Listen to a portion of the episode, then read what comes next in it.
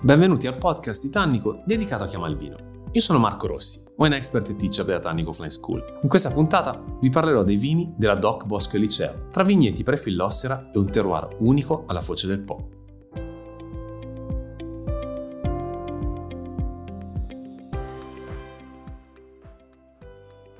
Provate a sussurrare in sequenza all'orecchio di un appassionato di vino le parole vigneto a piede franco e poi vini delle sabbie. Vedrete il sorriso e la pelle d'oca immediati perché stiamo facendo riferimento a una denominazione che è quella del Bosco Eliceo, il cui nome piace tantissimo anche ai corsisti dei, dei, corsi da sommelier, perché è molto evocativo e fa riferimento a quel bosco di Lecci che un tempo ricopriva la zona del Ferrarese, quindi siamo a ridosso del Po e dell'Adriatico fondamentalmente, e che oggi comunque non c'è più, o comunque troviamo soltanto alcuni alberi a testimoniarlo. Questo è un territorio molto mutevole e fino alla bonifica del 1800 l'agricoltura era una sfida incredibile anche se la vite aveva già trovato la sua strada. Quello che rende questo territorio così unico, così speciale, è il fatto che le viti sono appunto a piede franco e non hanno sofferto il flagello della fillossera. Questo afide che poi ha distrutto un po' la viticoltura in giro per l'Europa, qui non ha trovato terreno fertile assolutamente, perché la sabbia e le penetrazioni anche di acqua salina hanno impedito all'afide di prosperare. L'afide ha difficoltà proprio a camminare sulla sabbia che poi in più per lui risulta essere pungente e odia la salinità e odia l'acqua, quindi la penetrazione proprio di acqua salina ovviamente gli ha impedito di poter trovare la sua strada. Questo quindi è un territorio antichissimo in cui un vitigno ha fatto la fortuna poi della denominazione. Stiamo parlando dell'uva Fortana, un'uva incredibile che è stata battezzata, pensate un po', anche uva d'oro e va capito, va diciamo esplorato e studiato più da vicino il perché i cacciatori della zona hanno sempre apprezzato così tanto questo vino, ma soprattutto quest'uva.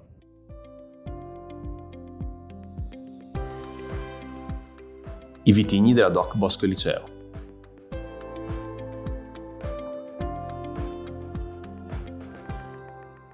Il, l'uva d'oro, quindi Fortana in realtà è un'uva bacca rossa, non che nella zona del Bosco Liceo manchino i vitigni a bacca bianca, anzi troviamo il Trebbiano Romagnolo e anche la Malvasia di Candia, quindi parliamo di super autoctoni, ma non troviamo soltanto questi due, c'è anche il Sauvignon Blanc. Quindi anche internazionali hanno trovato la loro strada nella zona del Ferrarese, tra cui spicca anche il Merlot per i vini eh, ottenuti da vitigna Bacca Rossa, accanto ovviamente la Fortana, che è nominata così perché è fruttana, ovvero produce tanta uva, quindi ha una bella vigoria che garantisce al fattore, al contadino, al produttore, al vignaiolo di portare a casa il risultato anche nelle annate più difficili ed è per questo che è stata chiamata appunto uva d'oro. Le sue origini sembrano antichissime, anche se poi nel territorio è stato portato al successo dai monaci benedettini. Eh sì, ancora i monaci mettono uno zampino un po' ovunque quando si parla di vino ed eccellenza legata al passato. Ecco, i monaci benedettini dell'abbazia di Pomposa sono quelli che hanno portato proprio alla ribalta questo tipo di vino. Va detto però che c'è anche una leggenda che vede eh, Renata di Francia poi ammogliata, sposata dal duca d'Este, trasferirsi nel 1500 in Romagna e portare con sé dalla Borgogna un vitigno. E quindi la leggenda vuole che in realtà questo vitigno proveniente dalla Côte d'Or poi fosse diventata l'uva d'oro. Andando avanti, quali sono però le caratteristiche di questo vitigno? Intanto ha una buona tannicità, ha una bellissima freschezza data anche dal suolo sabbioso, tende a non concentrare così tanto gli zuccheri, quindi il grado alcolico è sempre abbastanza contenuto, i vini sono beverini, eh, sono quindi anche molto scorrevoli, si prestano alla perfezione a essere anche decisamente versatili ed essere spumantizzati. Questo ovviamente Sava Sandir, stiamo parlando comunque di Emilia, anche se poi scavagliamo un po' in Romagna. Le caratteristiche però interessanti di questo vitigno sono legate ai,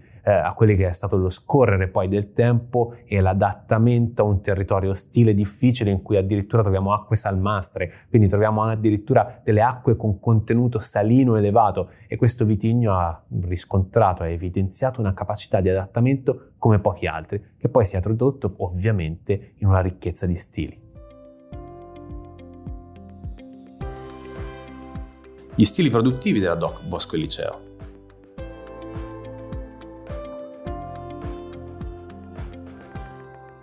Ovviamente siamo in Emilia, quindi l'origine di questo vino è in versione frizzante, non poteva essere altrimenti. Cerchiamo però di capire da vicino quelle che sono le tipologie.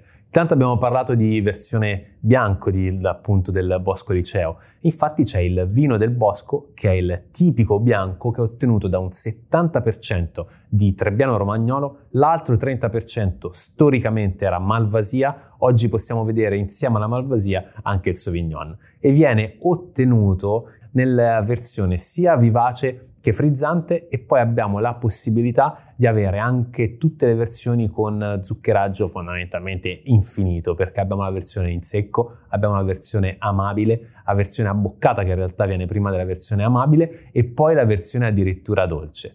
Rimanendo nello spettro dei bianchi però possiamo leggere in etichetta anche Bosco Liceo Sauvignon in quel caso lì almeno l'85% dell'uvaggio deve essere necessariamente a base di Sauvignon. Abbiamo meno versioni per quanto riguarda la parte zuccherata, per quanto riguarda l'effervescenza invece abbiamo sia il vivace che il frizzante. Sulla parte invece zuccherata, quindi la presenza di zucchero all'interno del, del vino, escludiamo la parte dolce fondamentalmente. Quindi abbiamo il secco, l'abboccato e l'amabile e ci fermiamo lì.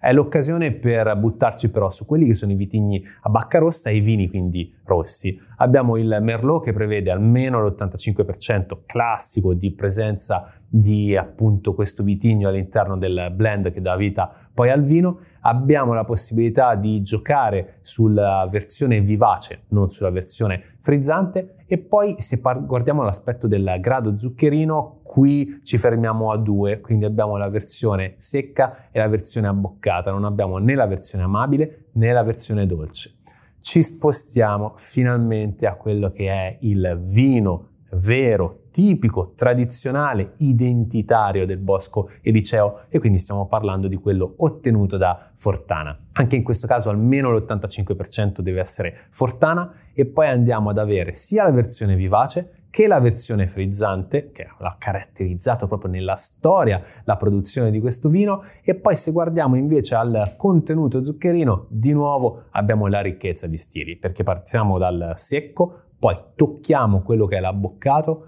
l'amabile e terminiamo addirittura anche per la versione dolce. Quindi una, un insieme di combinazioni che è quasi infinito e che ci permette di utilizzare poi questo vino per andare a giocare con i tantissimi abbinamenti. Le zone di produzione della DOC Bosco e Liceo.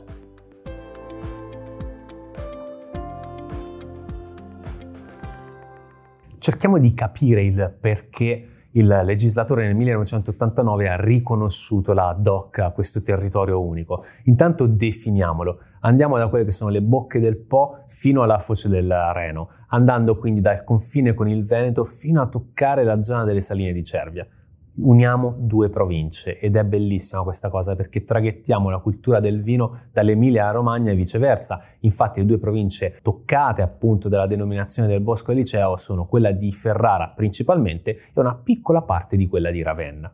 È un habitat ostile, difficile anche per l'uomo. Siamo in pianura, l'umidità è altissima, un'umidità incredibile. La vigna si è saputa però adattare forse addirittura meglio dell'essere umano a questo ambiente. La sabbia ovviamente rappresenta una sfida incredibile e i vigneti spesso e volentieri si abbeverano non di acqua dolce ma addirittura di acqua salata e questo ovviamente va poi a caratterizzare anche il vino. I vigneti sono a ridosso quasi del mare, si trovano praticamente in spiaggia, massimo a qualche centinaio migliaio di metri di distanza e il vento ovviamente che arriva dall'Adriatico va poi a influenzare anche l'agricoltura e non solo. Questi quindi sono degli aspetti che rendono tutto molto difficile. Questa sabbia poi è estremamente fine perché si è formata da antichissime dune, quindi ha avuto il tempo, il mare, il vento e tutti quelli che sono i fenomeni meteorologici di andare a smussare completamente questa sabbia, rendendola ancora più povera in realtà e quindi la vite va in sofferenza, ma è proprio andando in sofferenza che ci sa regalare la ricchezza del frutto. L'acqua non manca, tant'è che è più facile trovare canali di scolo piuttosto che canali di irrigazione. Gli interpreti non sono tantissimi, le aziende sono mediamente molto piccole. Uh, due esempi su tutti, ma giusto per vedere due visioni leggermente contrastanti, ma entrambe molto fedeli alla denominazione, ovvero quella di Canova con eh, Marino Fogli che è andato a praticamente portare avanti la tradizione contadina, lui in realtà è un farmacista, però contadina vera e propria sui suoi 5 ettari e che valorizza quindi il Fortana attraverso gli stili più classici. Abbiamo dall'altro lato invece Mattarelli, per esempio, che è un'azienda che ha deciso di innovare il concetto di Fortana, andando a produrre addirittura nelle annate migliori in assoluto anche la versione ferma. Lo so, sembra paradossale dire che una versione ferma è una versione più innovativa, però di fatto la Fortana ricordiamoci che viene di solito in versione frizzante oppure in versione vivace e qui invece con Babà si è portato la Fortana a cercare di esprimere più complessità. La vivacità invece la si ritrova all'interno del suo spumante rosé che è dotato comunque di una freschezza incredibile e facilmente abbinabile.